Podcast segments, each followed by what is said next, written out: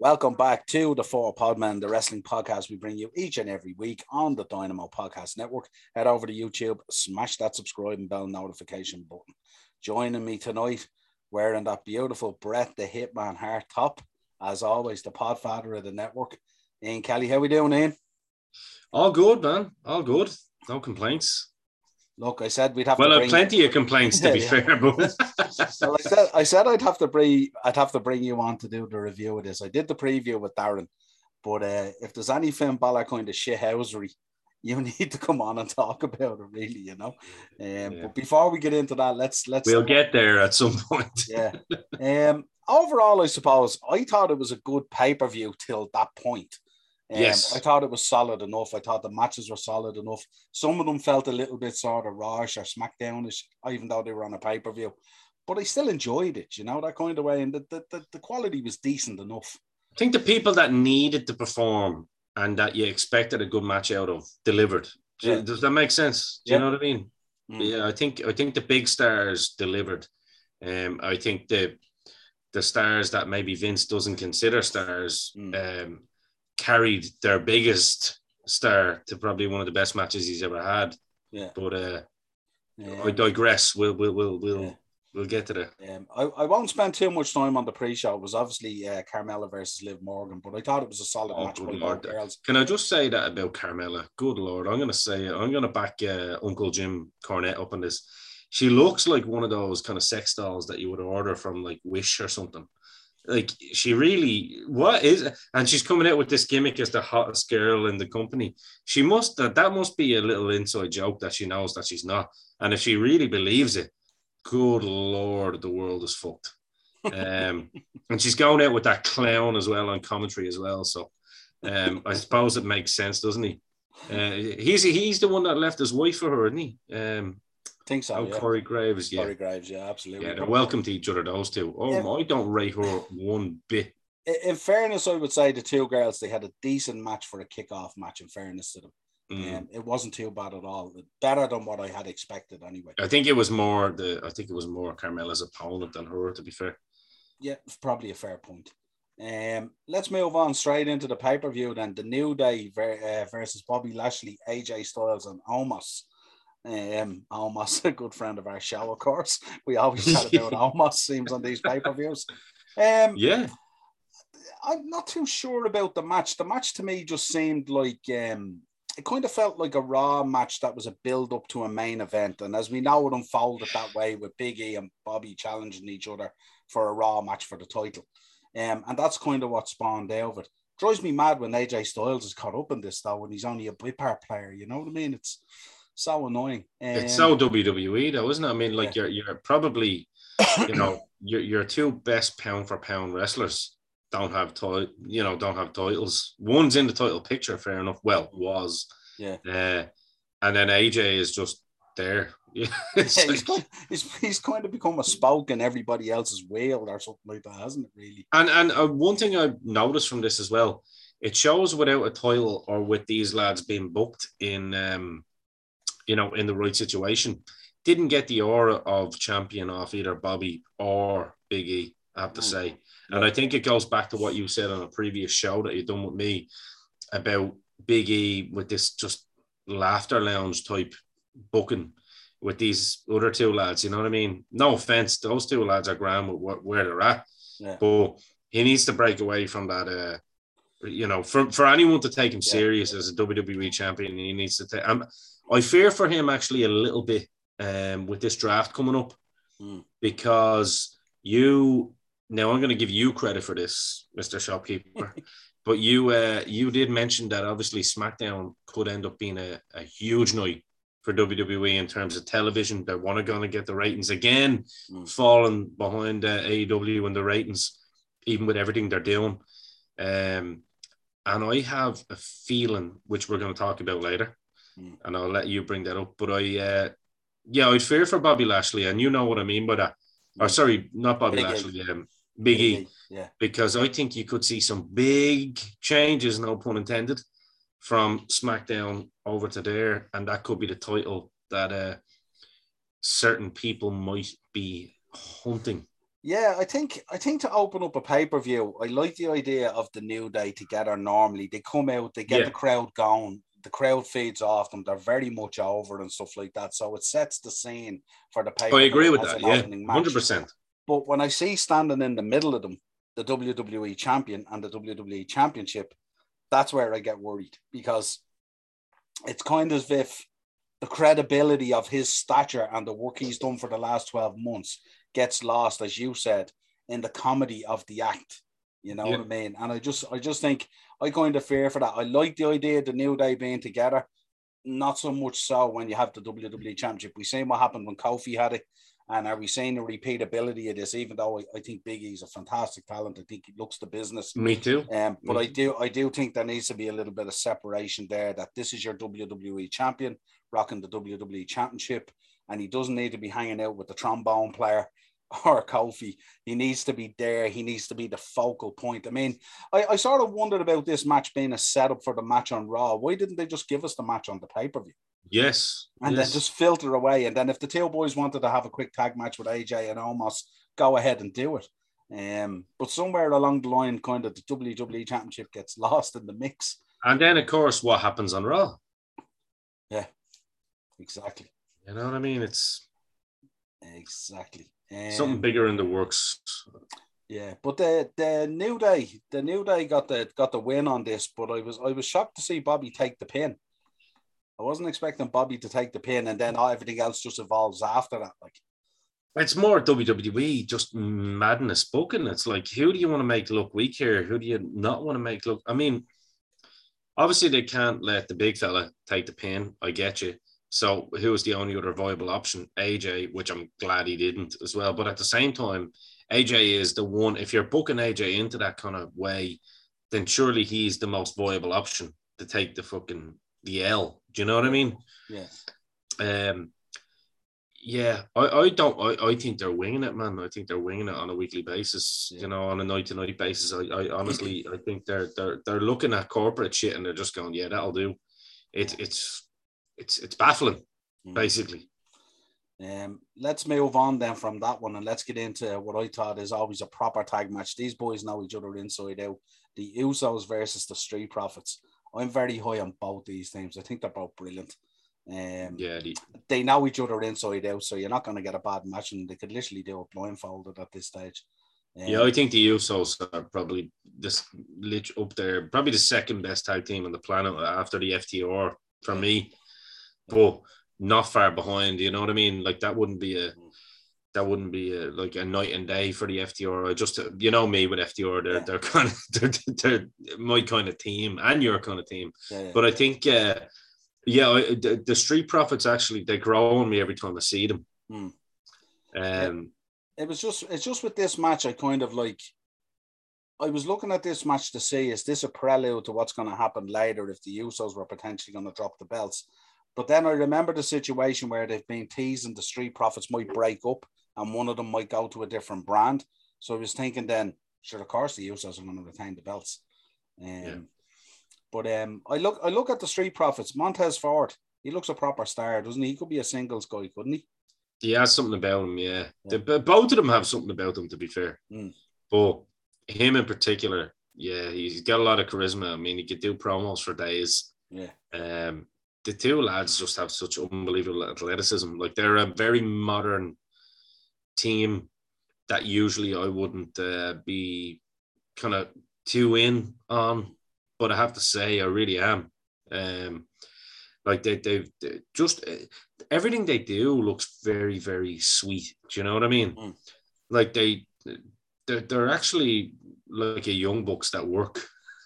Yeah, I think what happens is you're you're drawn towards them because they set a certain level of how they how they wrestle and operate, and they they rarely fall below that. They'll always give you like if they're a three and a half or a four star match, they'll always give you that three and a half four star match. They rarely fall below that. Consistency. Yeah. Yeah. there's a consistency to their performance. Yeah, absolutely. Yeah, I agree. But uh, the Usos, the Usos took the win anyway. A number of false finishes and stuff like that, but always finish strong. The Usos, the the tribal chiefs men retaining their belts. I like that they're growing the hair back a bit now as well. I, I think those Samoan boys have to have that long hair. Do you know what I mean? They, Yeah, it, it looks too good on them. that the short hair doesn't make them look as scary. No, They lose that, that- kind of Islander feel to them, don't they? yeah, do you know what I mean? That long hair like reminds me of that that head shrinker. Yeah. You know what I mean? It's, it's yeah, it's something about it's a look that I like that they that they have, you know, and they're they are they're, they're just absolute quality. Yeah, absolutely. Let's move on. This is one I'm interested to get your thoughts on. Charlotte versus Alexa Bliss, Raw Women's Championship. Um, what was your thinking on this one? I mean, the sooner the better to get away from this madness. I mean, the build up, I thought the video package was great. Um, I thought that whole build up of Charlotte, you know, being the bitch and ripping up the doll and like saying, you know, um, I think one of her rebuttals was uh, she goes, "Oh, you got over on your gimmick." Alexa Bliss says, "You're not one to talk about getting over on someone else's gimmick." You know, it's kind of like obviously I'm freewheeling here. That's not verbatim, but um, yeah, I thought it's an interesting match. I mean, it's little against large, isn't it? I mean, um, Alexa Bliss, like I said, I've never been a huge fan of her um, in ring work. I always, I, I, I just didn't ever feel that she was at the level of a Becky or an or um, or a Charlotte or even a Sasha Banks or a Bayley. I just always thought she was the weaker of the of uh, of of that kind of group. But um, you know, she's she's shown that she she has character work. She's definitely you know got a got a career in, in acting if she wants to get into that. Yeah, But um, yeah, I I I don't see her in that in that mix. yeah. I, fa- I found I found in this match. I mean, one thing I'd say about Alexa Bliss is I think once they had made the decision on Bray Wyatt and the Fiend, I think a lot of this hokey nonsense should have probably drifted away and Yes, maybe go back being the crazy Harley Quinn or something different or you know repackage. but it's you know it's so obvious, isn't it? It's like I can't take her serious. Me being a horror buff, like and it's not even Harley Quinn. She's like a complete rip off of you know Sheri Moon and Devil's Rejects and and and people know these films. You know what I mean? Mm. And it's kind of like right, she's been told to play this character, so you can't take it out on the girl. She's she's you know doing her best to yeah. to to um you know earn her money and portray the character that that the office wants but yeah it's just it's, it's really bad writing and and again it's writing from z-list fucking Yeah. hollywood writers failed hollywood writers that are I, I'm glad you brought up about the in ring work because when you look at this match, it was fairly evident that Charlotte had to tone down her normal level of in ring work. Like when you see her work the likes of a Rhea Ripley, or Yeah. you know, as you said, a Becky or a Sasha or whatever it is, it's a totally different level, isn't it, than when she's working Alexa? Like you Yeah. see Alexa, even when she's coming through the ropes, giving those double kicks, um, it's kind of like it's very staged, it's very telegraphed, it's very slow motion. Um, Yeah. and you know, it, it's it's obviously you know, hats off to Charlotte that she's able to adjust down to different competitors and stuff like that. It shows the dynamic of her own ability. Um, but you always feel when Charlotte drops down into this level, she's shackled by the output, and it often affects the match. Um, yeah and I think this was a prime example of it. yeah Um, i've been saying it I've, I've, I've just never i've always thought um alexa bliss was overrated as a worker and usually by lads who are just basically found her attractive to be fair um when there's nothing wrong with that but i'm just i've never thought she was in the category of of you know the paiges or the beckys or the you know or the charlottes or the bayleys um and and i think she was part of that original crew or just there thereabouts Mm. and i think the new girls that have come in have actually evolved even beyond her um, she's con- it looks to me like that she's concentrated so much on character work that her in-ring work has kind of just been left Yeah. you know to kind of Hmm. she's she's got a lot of catch up to play i think um. And get back to basics Even the difference in the size when you see the two of them lock up. yeah Like, man i mean like Charlotte's going into lock up, and it looks kind of so awkward because she's nearly hunched over, trying to make Alexa look like a million dollars, if you know what I mean. And it just it just It's- it just it's- seemed weird. The difference in the size. it's it's silly, isn't it? Like I mean, you would have never seen, you know, you don't, you know, you wouldn't have seen, I don't know, Shawn Michaels and Andre the Giant lock up. It's- you know, it's like, Yeah. do, do think of different ways to, you know, to, to start these matches? But Yeah, um, it's an interesting one. I mean, I, I like I said, I don't think I think there is terms of size. You know, we hear about Balor and Roman, the size difference, and you're like, really? There's not that much of a size difference. Um, but then, like, it's the same with some of the ladies. Like, I mean, when you've got someone like a Rhea Ripley or, you know, a Charlotte Flair, they are quite tall women. I mean, yeah. Charlotte's what five ten. Mm. You know, I, I think I think you can get away with it. Like if you're talking about a Finn Balor who's so talented as a wrestler, he can put together a credible offense against a big guy, and it's yeah. believable and it brings you on a journey. I think it's way more difficult for the women in their spectrum, isn't it? Because like you're either a really really talented wrestler or you're not, and you're trying to force it.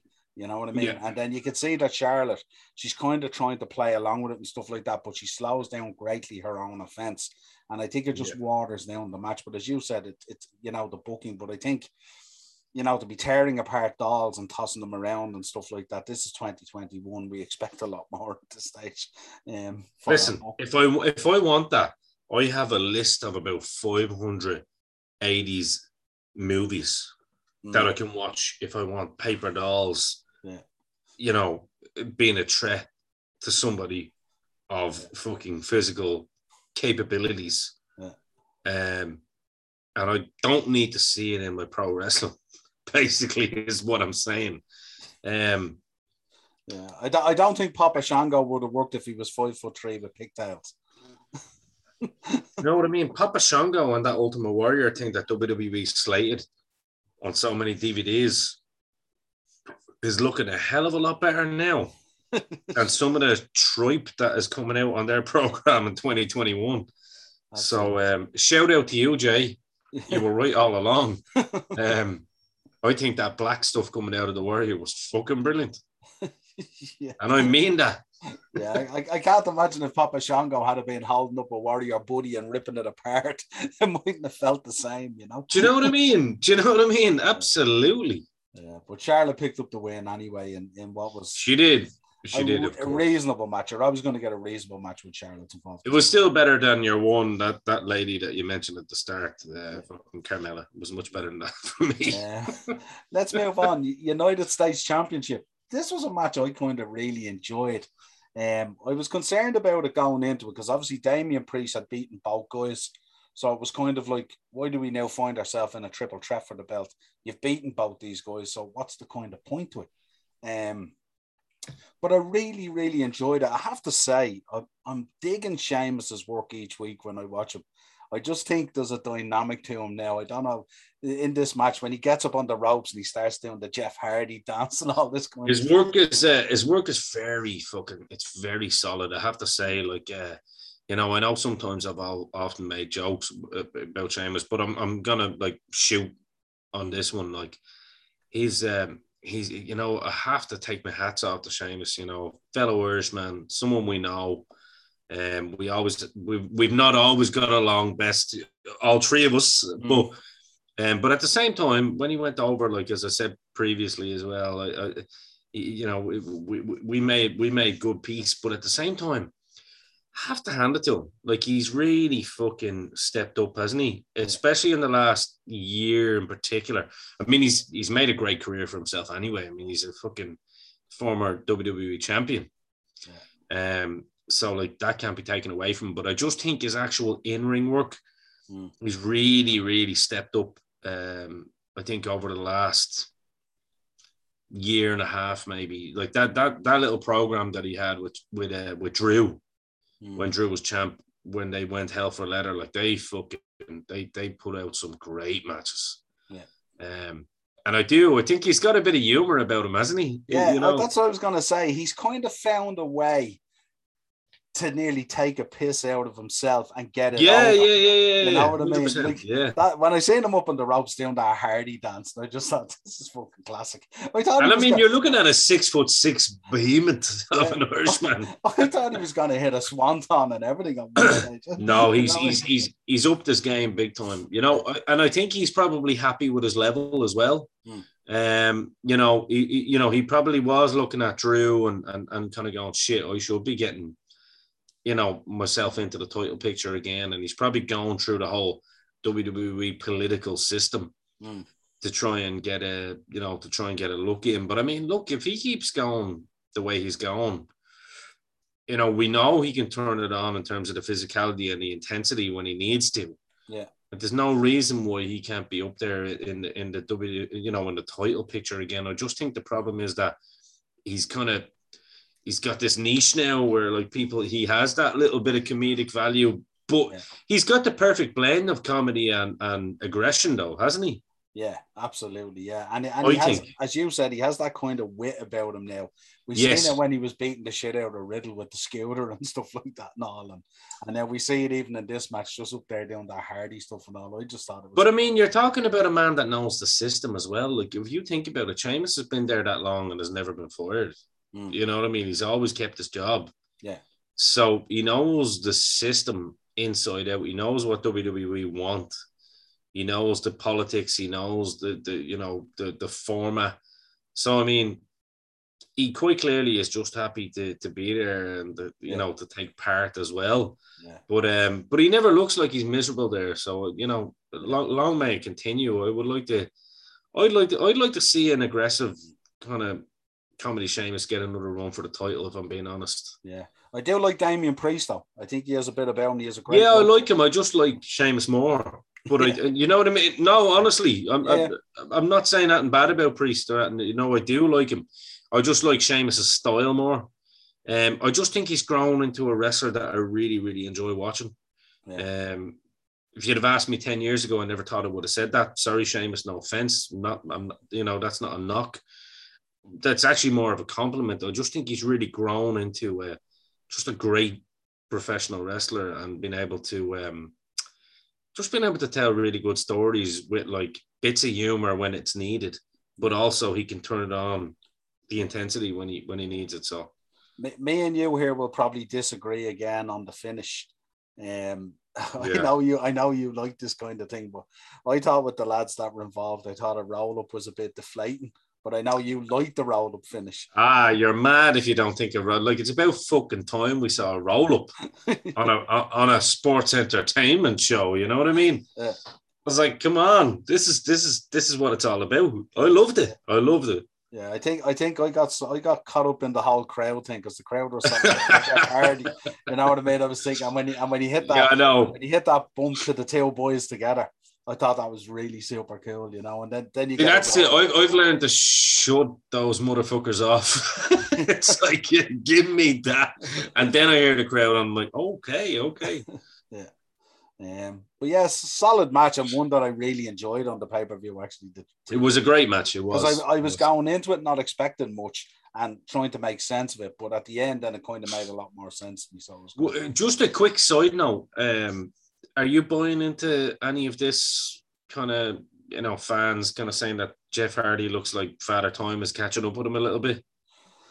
I think he has slowed down uh, somewhat.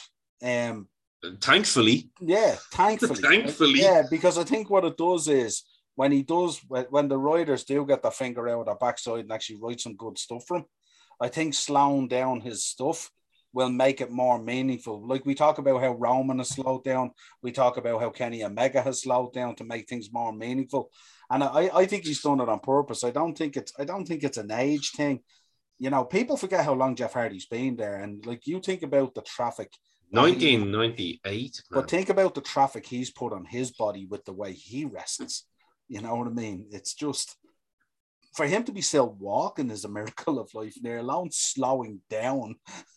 yeah. know, so, no, it's, it's, it, no, you're 100% right. It's mad. Like, Yeah, but I, I think they'll write. I think hopefully the writers will come full circle and they'll write a good program for him. And if they do write a good program for him, then the slowing down of the stuff will make more sense.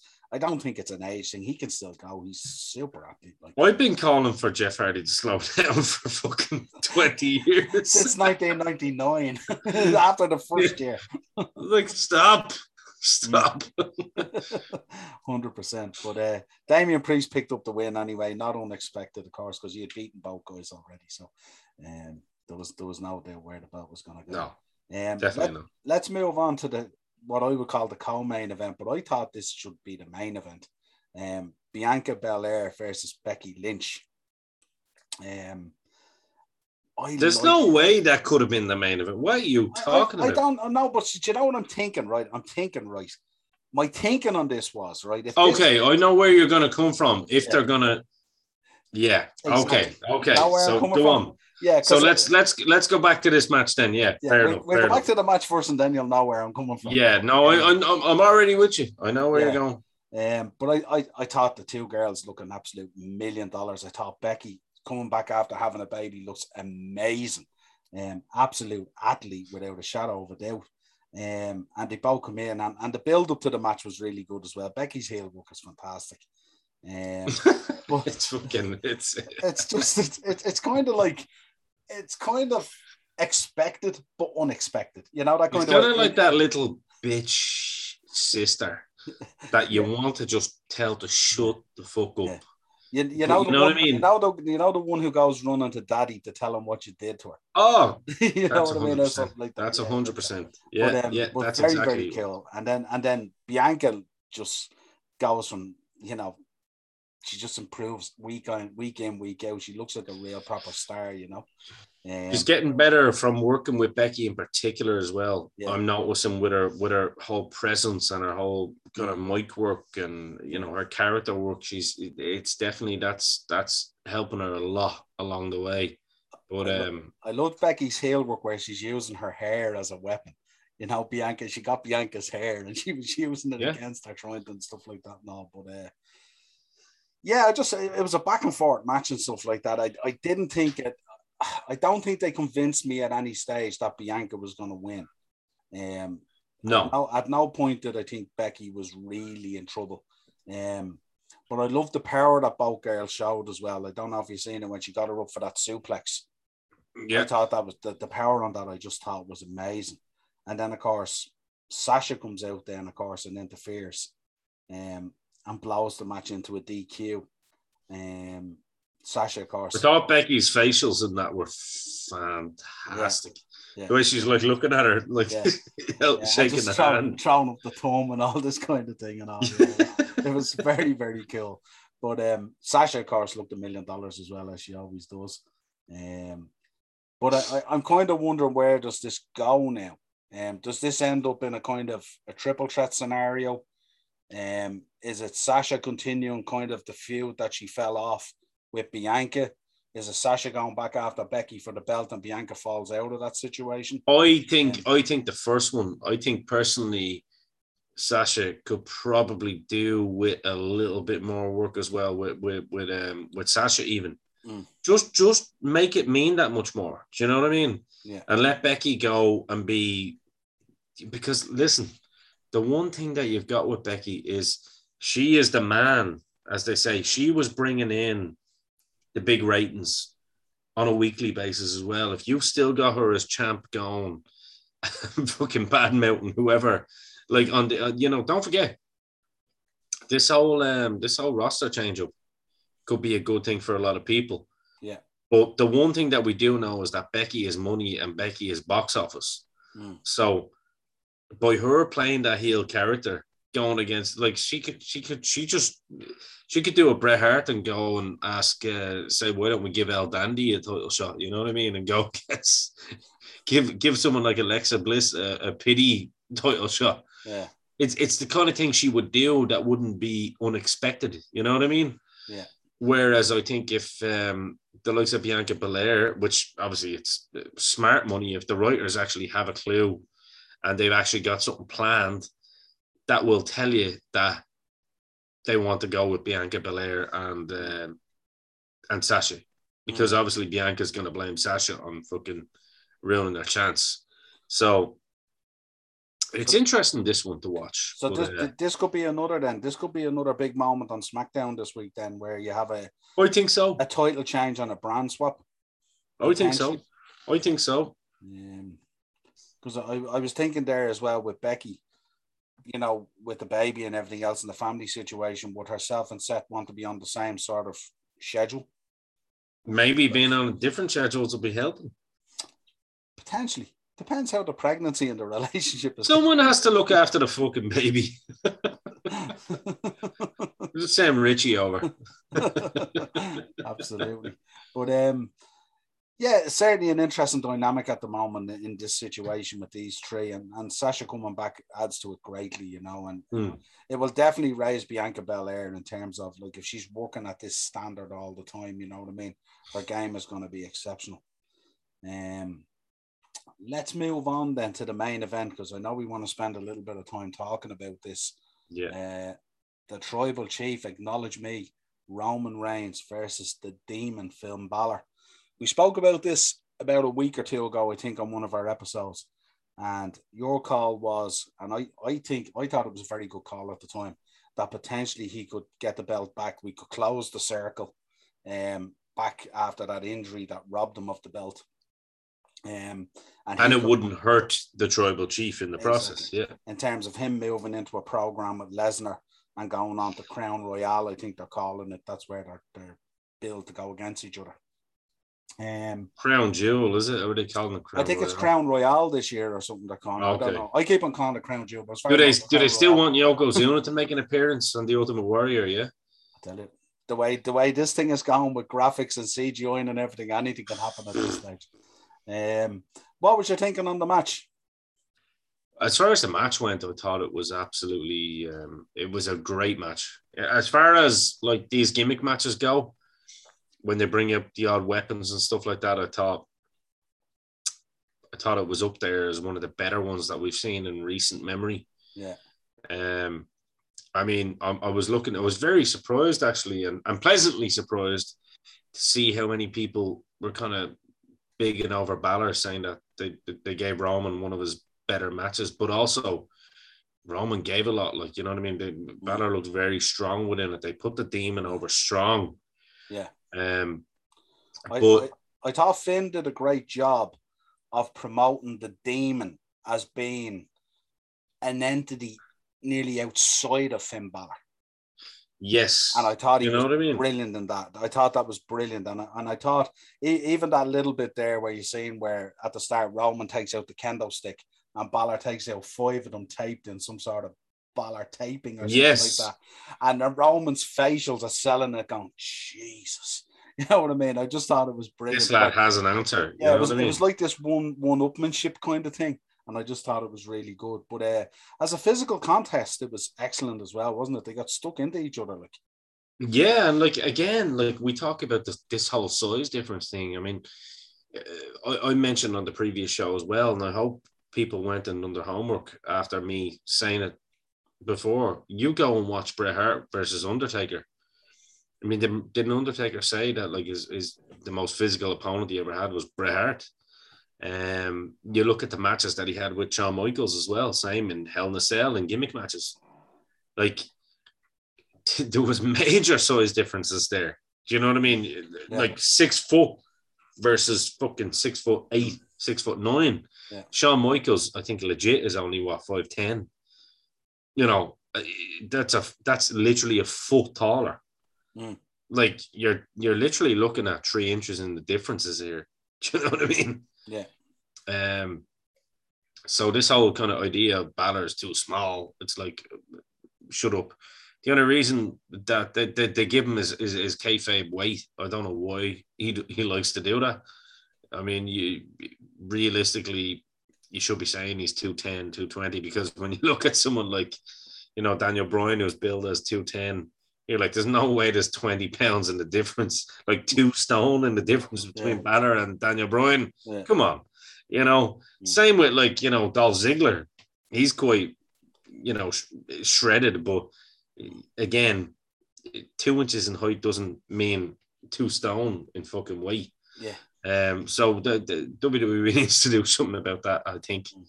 Um, What about yeah. um, what about that? Um, I was I was so engrossed in that spear he got hit with through the barrier, and the camera work on it was unbelievable. It was like nearly the sweat came through. well, before and hit me. before we go there, the one thing I I was intrigued by the match, as you say, like they went into the crowd. It reminded me a lot of like Stone Cold and Bret back in WrestleMania 13. They were really getting the crowd engrossed in it, weren't they? yeah, Remember Roman put the mask on and everything. I was like, that was fucking little things like that. And you know, he wasn't doing it to be a dick. Mm. He was doing it to kind of go, all right, Yeah. fuck yous. Do you know what I mean? I'm, I'm I'm out here like it wasn't like oh I need to be have a mask on here. Yeah. Um, I think he even took the mask off someone, didn't he? yeah, Yeah. So it was kind of like one of those, "Brr." and it was um it was amazing. And then of course you got the you got the the familia down, and they come and you know they get involved in it. Yeah. But um, yeah, I mean the spear into the you know because obviously the aftermath of this this power of Balor. Mm. That um, I mean, before the spear into that, didn't we get Balor smacking the two boys, or am I getting the timeline wrong? Yeah. No, that's right. He, he put one. He put one through a table. But a power bomb. Yeah, When have you seen Balor do a fucking power bomb on Yeah. someone? and it, and it was kind of impressive as well because he kind of, you know, sometimes when they don't actually do that power bomb right and they kind of slide it. But with him, I Yeah, think it looked like the effort that he was putting into it, and it looked it looked really good. And he kind No, that was hundred percent from Yeah. the legs. and he that was him across the table like, because the Uso boys, they're not small boys either to be thrown around, you know. no. Um, he literally got him up with pure power. Like as as Finn Balor used to say to me, you got to do squats for the mutts, Yeah, and that was definitely squats for the mutts. yeah. But when Um, when he hit him with that spear through that barrier, it was like a car had hit him or something, wasn't it? There was Yeah. no hold back at all on it. Um, I mean, obviously, obviously, it was all set up to be gimmicked and whatnot, Yeah. but it was just beautiful selling. Mm. And uh, then you thought, like, this is it. Like, obviously, Balor's just getting smashed. yeah. So And, then, uh, so then we get Balor on the ground and he's face down, and Yeah. uh, the next thing the lights change. You hear the you hear the the heartbeat thing. boom, boom, He- he's boom, boom. convulsing on the ground like someone's hitting him with two of those. By the way, that was great fucking acting Absolutely, and his timing was because he went well. he went proper fucking worm on it. Yeah, and, and you know what I was really impressed with on it as well. How quick did he get up on his feet suddenly? One minute he was lying there convulsing, next minute, pump, he was up on his toes. Again, again, squats for the mutts. unbelievable. Like you know, and he was just there and he was up, and I was I was so engrossed in it. But I thought it was brilliant, and they kept his music playing through it as well, like um, which I thought was really really cool. And again, it lent itself selling this whole, you know, this demon is you know being resurrected or something. and like that, they're taking over the whole arena, which I thought Yeah. was, you know, it wasn't like there was worms on the ground like that we saw with Bray Wyatt during the whole match. It was actually a little bit more Yeah. artistic because the people that are complaining about it, Hmm. right? Fuck you. I'm gonna go Jim Cornette on this. The people that are complaining, oh, we're doing the red lights again. They had no problem with Undertaker being able to fucking dim the lights by doing that or the Undertaker to be able to go like that and like think that he was resurrected by a fucking urn. Mm. So I thought it was brilliant. Yeah, I thought it was excellent, and and it really like it was kind of like you know when a kind of a horror thing is done well. It was Yeah. kind of like that, and and you get the music and his timing of the convulsing with the music and the heartbeats, and and the next thing, boom, the demon was up on his feet. It's like he had been possessed again, It was fucking fantastic. and I thought it, really was brilliant. Um, so then he he he lays into Roman, and of course we go into the ring, You're thinking this is it. And I'm thinking, I'm thinking, I'm gonna have to ring Ian now at three in the morning and tell him how right he was. and uh, he goes up, of course, for a coup de grace. The smoke everywhere. I don't know how he even seen Roman Reigns in the ring. The smoke was up the Balor's neck, standing on the top rope. Yeah. And, and the next thing, the turnbuckle snaps. He goes into the ring and uh, gets gets brought up, hit with a spear. One, two, three. What was you thinking on the on the turnbuckle thing? Vince McMahon. That's But it. But I mean, you, you seen Roman as well. A lot of people were talking about Some some idiot, some idiot came up with that. And it was either that buffoon Vince McMahon, as I keep calling him these days, or it was that buffoon Bruce Pritchard with his tongue up Vince's arse going, okay, Vince. And he'll come on another podcast with Mr. Conrad Thompson and tell you how it was a great idea. We're building something. We're building something. And you're like, you're building absolutely nothing and you're doing nothing. You're getting fucking your arse handed to you on TNT, about to be TBS every other week by a bunch of fucking school kids in some cases. And that's the best you can come up with. An act of God. The fucking same behemoths that we're talking about, like Bobby Lashley and fucking Big E Langston, were on the same goddamn turnbuckles. But your 190 pound Finn Balor, the ropes buckled. So what are you going to come out and say? God is back? Vince is going to wrestle God again soon? Do, you- do you know what got me confused by it? I mean, they're talking Oh. about this narrative of, you know, heaven and hell thing again and all, you know. and this Oh, you know right? what? But you know what was kind of weird? It was kind of like I would have understood it if Balor had been the heel and Roman was the babyface. But he And the wasn't. Exactly. It was the other way around. And I'm thinking the bad guy was the one who got the break, and the good guy is the guy who got punished. And I was trying to figure all that out as well in my mind. And And I assume, I assume it wasn't addressed on Raw, right? No, no, it wouldn't be addressed on Raw. It's not going to be addressed Right. on SmackDown. Um, but I just, I just thought it was just kind of like I was thinking. You're after bringing us on this journey for about three or four weeks. The demon is back. They've made a huge statement of it. Comes out. I, I forgot at the start of the match as well. He came out with that headdress with that mohawk, which Oh. just looked awesome. Um, he just, I think with him is the way he evolves as well. Every time he comes back as something, he just adds a little bit more to it, doesn't he? Little things. just little a things. small thing like that, like Yeah. really, really cool. Um, and of course, merchandise heaven for people. Um, but I'm just, I'm just wondering, like, where do we go with this now? Because we're facing at the Crown Royale, and it's going to be uh, Roman versus Brock, and it's supposed to be for the belt. Which doesn't need a belt, by the way. Just just they- putting that that- out there.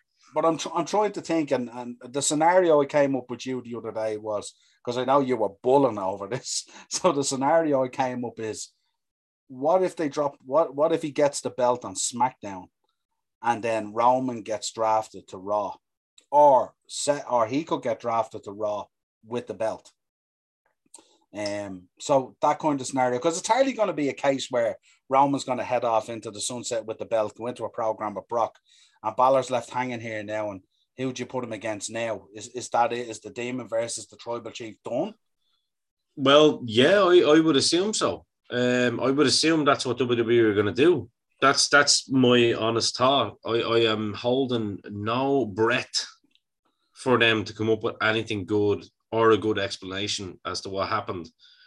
Like, So what Like- was so what was what was the purpose then of bringing back the Demon? They may as well just have left him Finn Balor.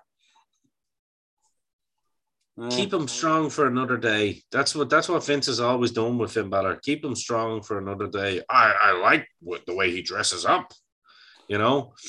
And don't forget, you've got this goon back as well. Fucking Johnny Laurinaitis.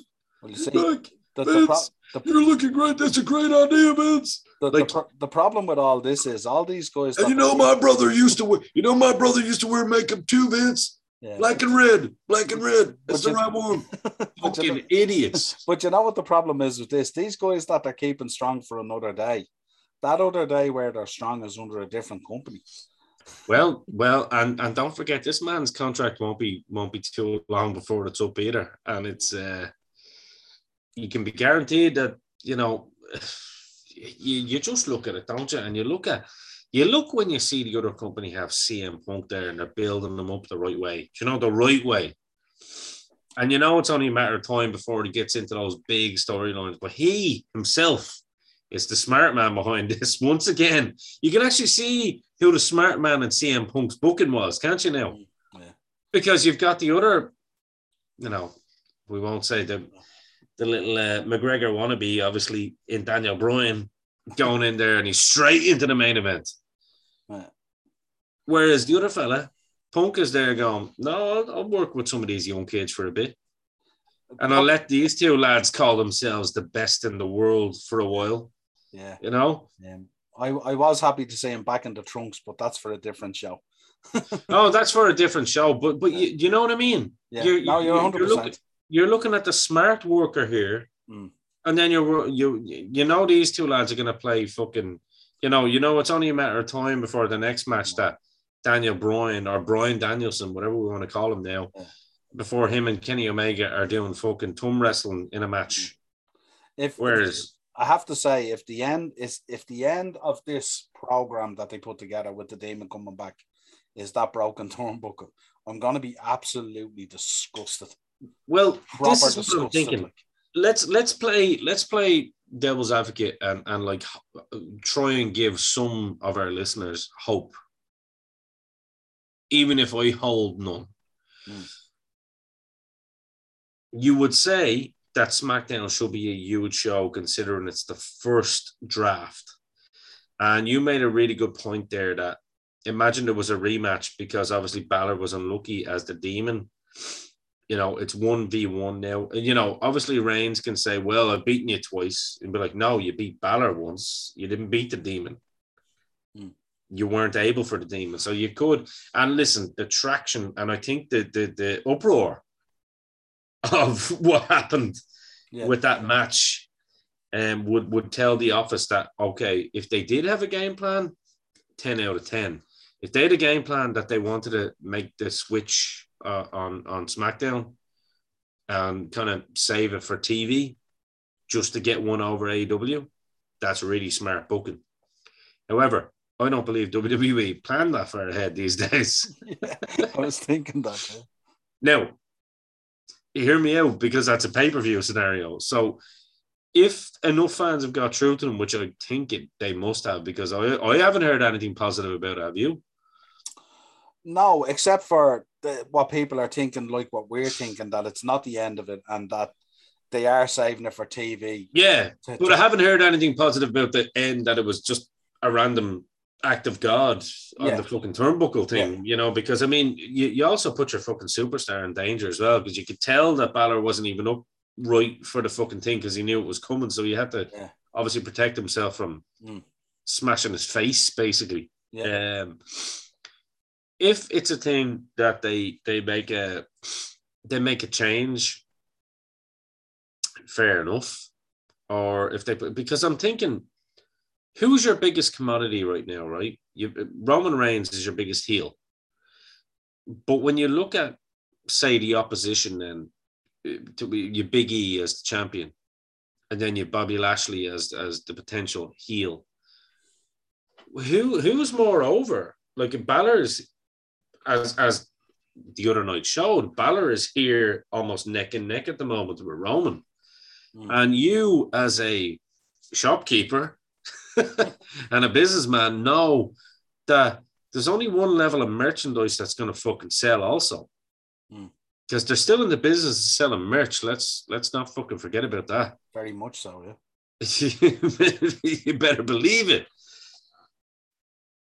it- It's a win. Like, surely Balor has to go into a title picture now with someone. So, whether that's the case that he beats Roman and Roman fucks off because he's not able for the demon, because he wasn't able for him previously, and he goes off and, and takes the, the you know the WWE championship off uh, Big E or goes into a program with him, Hmm. which to be honest with you, I don't see Big E being a big WWE champion if I'm being honest, especially not when they're booking him with the New Day. Mm. Um, no offense on him, it's nothing nothing against him. I just don't see it. Mm. But I do see Finn Balor as a champion. Yeah.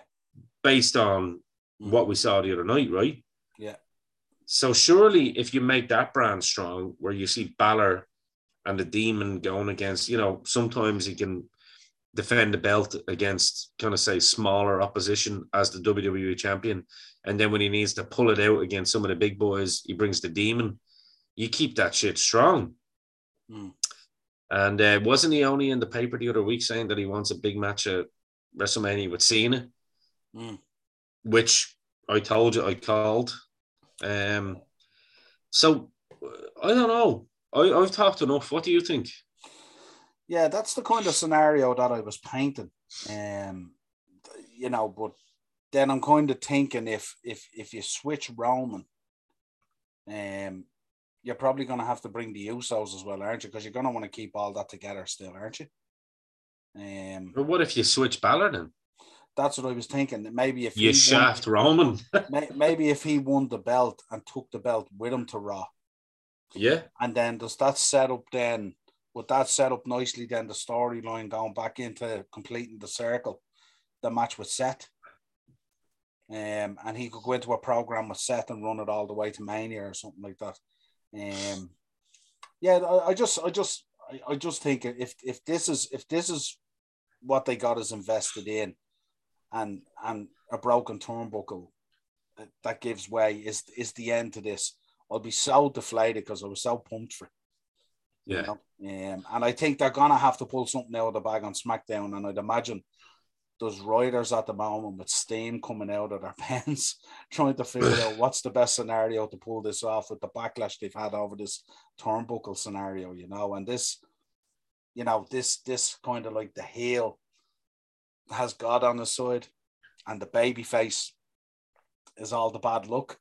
I don't know whether that works for me, you know what I mean? Yeah, like I'm just just as you're talking there, I'm thinking about it. I'm looking at the background there. Like it's it's kind of like you know if, if, if, if you're trying to be smarter than you think you are in writing and just trying to get Balor over as a uh, you know as a merch tool again, you know, which wouldn't surprise me, WWE. Let's be real, Niall. It wouldn't. Well, I think I think last time they pushed him right to the moon and he got the belt, and then he was just so unlucky with the injury. Oh yeah, Well, and then he was labeled as injury prone, even though a fucking fellow superstar broke his fucking collarbone, yeah, or whatever. Um, But it shows they did have the faith in him back there. They pushed him all the way to the title.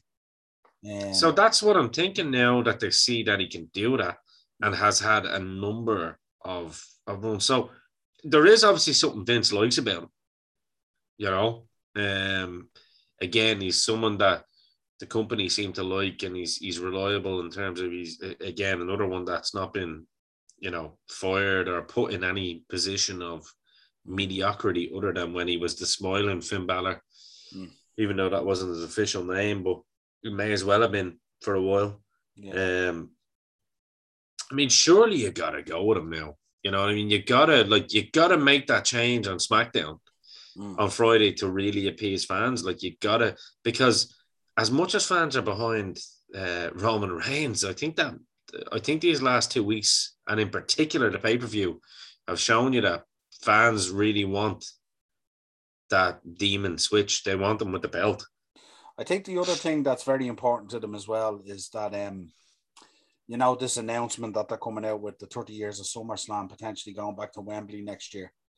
Um, and I think if, if that's where they're going to do and they're kind of kind of going down that road of developing it, they're recognizing that there's a huge market there in Europe still for them if they get their act together. So they have to figure out how they take these European these European stars, the likes of Finn Balor and stuff like that, and make sure that they're treating them with that kind of proper respect, if you like, in terms of the fan base. Because imagine a scenario where he does get fed up and pissed off and decides, fuck this, I'm going to AEW. Imagine how much of that European fan base that tunes into WWE would just switch over and go, this is where he is now, this is where we're going. And he carries, I know from his point of view, we know how good he is and everything else. He's absolutely amazing. He carries a lot of the weight of that European fan base because they've bought into him so much over the years. Um, and I think this is one where WWE need to be very careful, as you said. Don't try and be smarter than the smarts, if you like, and try to, you know, go that extra step in terms of punishing us on the way to the good stuff too much. Um, because that's when people desert you.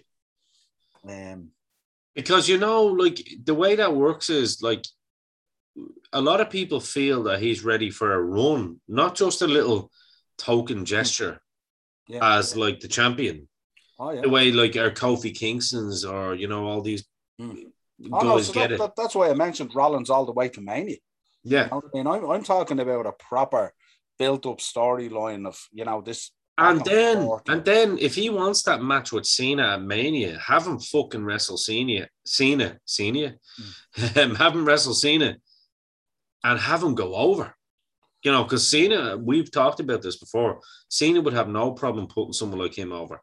Oh, yeah, if it was a 100%. good if it was a good match and it was the right story and him giving back to the business Mm. have that happen Yeah. so that it's done the right way this time because we've seen it with fucking uh, we've seen it with Daniel Bryan with the Yes movement, getting that token WrestleMania win when they really wanted H or Batista to come back and win it. And then all of a sudden, it's Brie Bella and fucking Daniel Bryan getting pulled down into the bottom of the ring by Kane. And you're going, what the fuck is this? Do you know what I mean?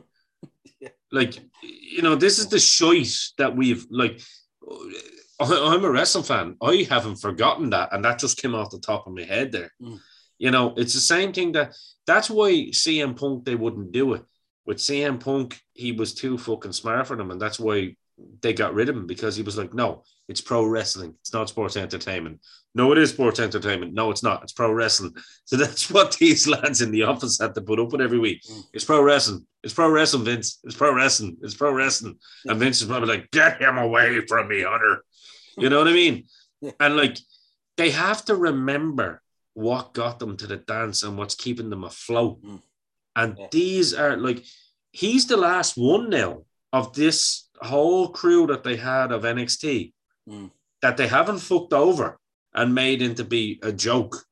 Yeah. That they have a real potential. Think about it. Who else is there from the NXT, the original NXT crowd? There's nobody. Yeah, He's that, the last. That, that, whole that whole indie wave that came in. Yes, yeah, yeah. he's he the, the last he's one. The top of that tidal wave, yeah. He's the last one, and he's basically their fucking version of CM Punk without the fucking attitude. Do you know what I mean? And it's no offense to Punk, but it's CM Punk was known to have that fucking, you know, he'd go against the office and say, fuck you, yeah. this is what we're doing, blah, blah, blah. This is a guy that isn't doing that.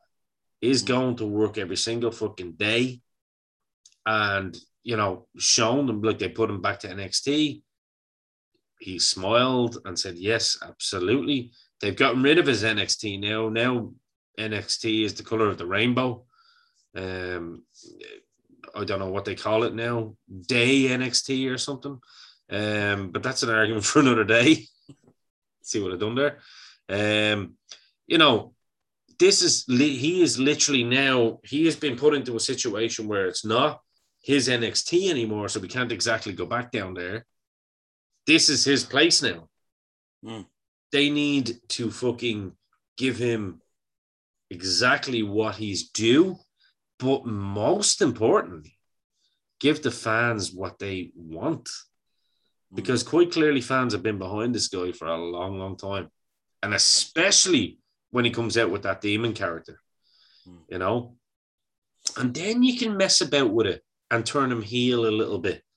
And then you'll get the Bullet Club Balor then you'll get the real personality mm. coming out. Do you know what I mean? Don't just have him coming out as the prince and going, like, have him fucking build up that camaraderie and then make people miss something. You know, if they turn Balor heel, make them be pissed off with him. Mm. You know, yeah, he, he's so talented to pull that off himself. If they just give him the right um the right setting to allow him the the ability to go do what he what he wants to do if you like you know what I mean? Because he's he's all the tools in the toolbox for face or heel for the demon or Finn Balor whatever it is. But I just I just think with him I think WWE as you said it's kind of the last opportunity in terms of redemption if you like. And I think this SmackDown on Friday is absolutely massive pivotal. um, and I I think if they don't get this right I think they're in serious trouble. And, and I don't normally say that too easy because I'm, you know, I'm a WWE guy. Um, yeah. But I just think, um, I just think it's one of those things where they just can't afford to let this one slide because I think he's one of those guys and his endearment to the fan base and, and everything that he does, the LGBTQ community stuff and everything that he does with this guy, you can't fuck around with this guy. You, you can't belittle this guy. And that is true. Like he's done, he's done so much for the obviously the Make a Wishes. He's done so much, as you say, for the LGBTQ community. Where he's, uh, I mean, I I I live with a family member who's like a massive, massive, massive part of the uh, LGBT community, and it's like he's a part of it, even though pro wrestling isn't purely because he gives people messages. You know, like it's this guy is a proper serious ambassador for their company mm. and, and a willing ambassador, I think. Yeah. um, you you gotta you gotta. I think you're right, Niall. Continue. Mm. Sorry. Yeah, no, I just think there's only so far you, you can push the shithousery, really, you know, where it gets to a point, as you said, where he, he could potentially just switch off and go, you know, fuck this, I can go over here. Um, you know, I can be with Adam Cole, I can be with Kenny Omega, I can be with the Bucks For a lot more money too. Potentially, potentially for a lot more money, I would assume. Well, I mean, he would definitely be getting that CM money, But but as- a lot less dates. But but as, as we know with Balor, his work and his body of work and, and even the, the guy that we know, it's it's he's not financially driven in terms of the paycheck. no, it's no, not at all. his work and his No, legacy. but he is, but it is that's the most important thing.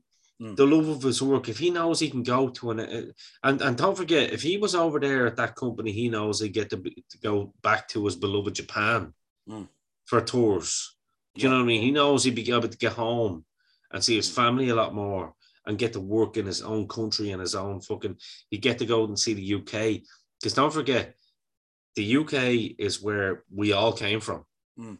You know what I mean in terms of, of pro wrestling here in this Yeah. particular country.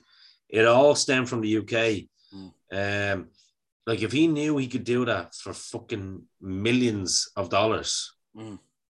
you know what I mean? Yeah.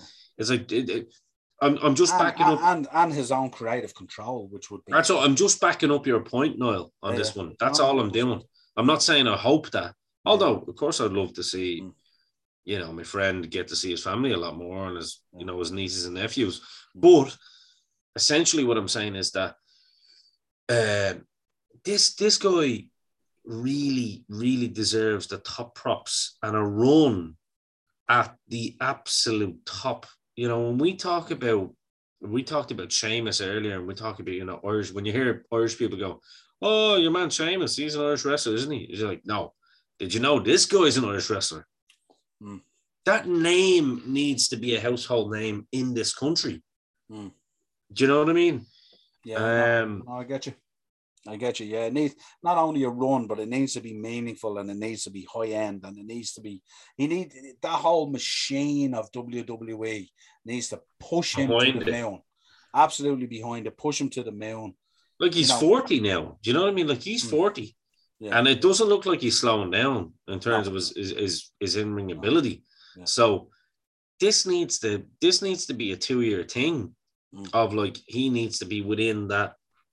You know, I'm not saying he needs to hold a belt for two years. I'm not saying that. But he needs No. to. He needs to be the guy. but he needs to be the guy. Mm. You know what I mean? Because he can elevate, he can make people look so good as well. Mm. You want your next guys coming up looking good too? Yeah. Even uh, it, it, it has to happen because there's only so much Roman can do. You know what I mean? But like I say, it's a WWE system. Mm.